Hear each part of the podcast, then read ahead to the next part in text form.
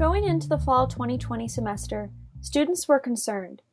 College after college was switching to fully remote learning in the weeks leading up to Washington University's September 14th start date.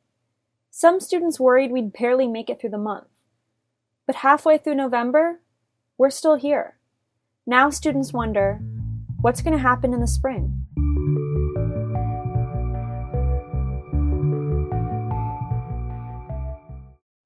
I'm multimedia editor Jaden Sattenstein, and you're listening to Editor's Note, Student Life's weekly podcast breaking down our biggest stories with the reporters and editors that covered them. Spring 2021 course listings were recently updated to reflect each class's planned modality, with options ranging from online to hybrid to fully in person.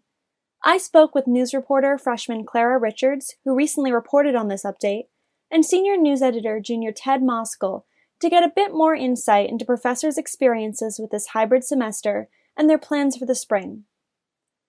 So, Clara, how have virtual classes been going this semester, especially in comparison to when we first switched to remote learning in the spring?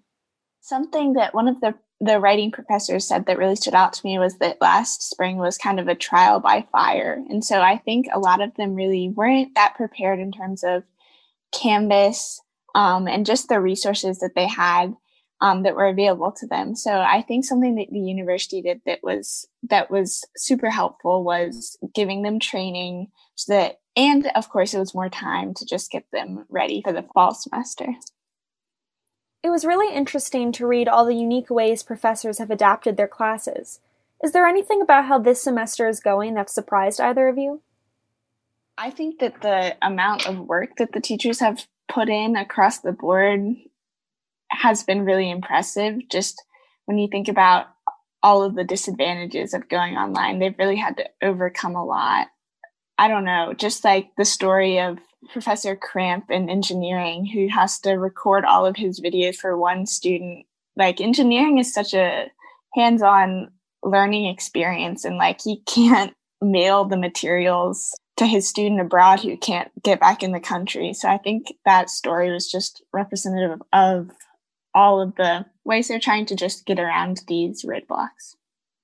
Yeah, I think another big surprise for me was just uh, the fact that some lab classes are actually being conducted online, and the way it's being done is like TAs or um, AIs, as they're called now, will like demonstrate how the lab works in a video, and students will just watch them and like take notes, I guess. But I was surprised that lab classes were able to just happen remotely at all. Clara, you reported that about one third of College of Arts and Sciences courses are being taught in a hybrid format this semester, and that the college is hoping to slightly increase that number in the spring. But one of the most striking moments from the article was a quote from Dean Jennifer Smith about students opting for remote learning. Here's what she said about that.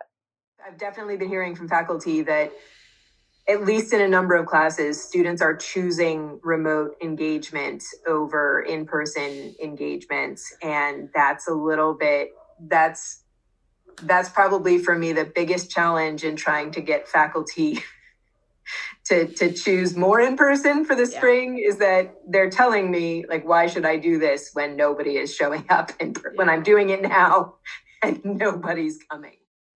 Just personally, I know that many students spent all of last spring and summer hoping that we'd be able to safely come back to campus this fall.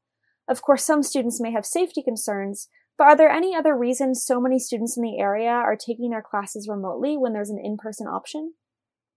I think a lot of students, when given the option to uh, stay home and not necessarily go outside and be physically uh, in person in class, are going to take that option just because you know it might be early in the morning, the weather might not be great, and even if you do prefer in person learning, it's easy just to say, "Oh, I'll be online today." Uh, I'm in one hybrid class, and a lot of people showed up in person on the first day, and then gradually it's kind of petered out and most people are appearing in little zoom boxes at this point.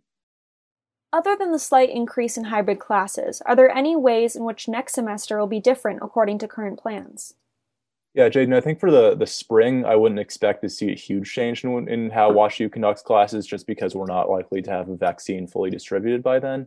But uh, I think Jen Smith did say that she was optimistic that we would be able to re-densify in the fall. Uh, so that's that's definitely a possibility. Uh, again, it all depends on how the vaccine goes and how the pandemic goes, but we'll see. What are some of the biggest questions you and other WashU community members have about the spring?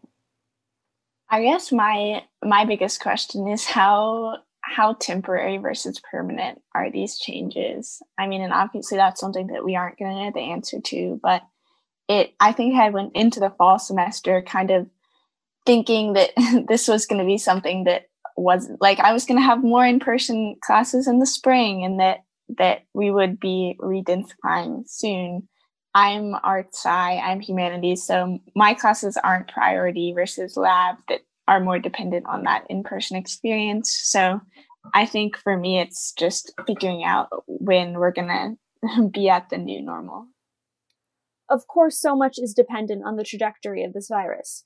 We know that local cases are rising exponentially. St. Louis County Executive Sam Page announced that tighter restrictions will be added in the area soon. So even as we plan for a hybrid spring, do you think a switch to fully online may be in WashU's future? That's a question I asked uh, Dean Jen Smith just if she could foresee any changes, and she kind of she laughed, and I think like she doesn't know. I don't think any of us know. Like everything is so unexpected that it's really hard to say if that's definitely going to happen. But I think that professors, if it does, they have the experience and they have some of them have a lot of the resources that they can use again and again. Like they've already filmed the videos, they already have the Canvas modules set up, so it'll be easier if it happens again in the spring.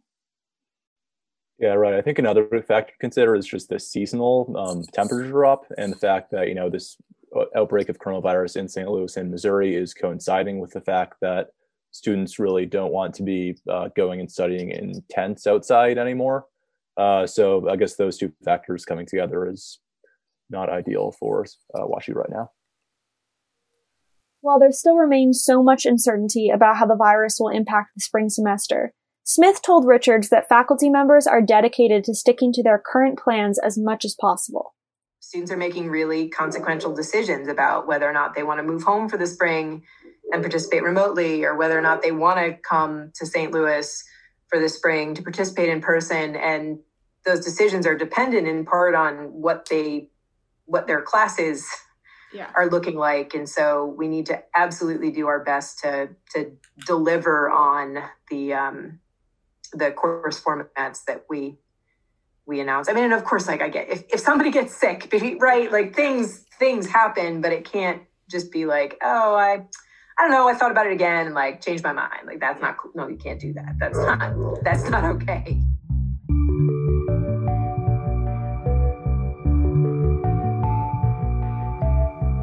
Editor's Note will be back next week to break down another developing story. For Student Life Media, I'm Jaden Satinstein.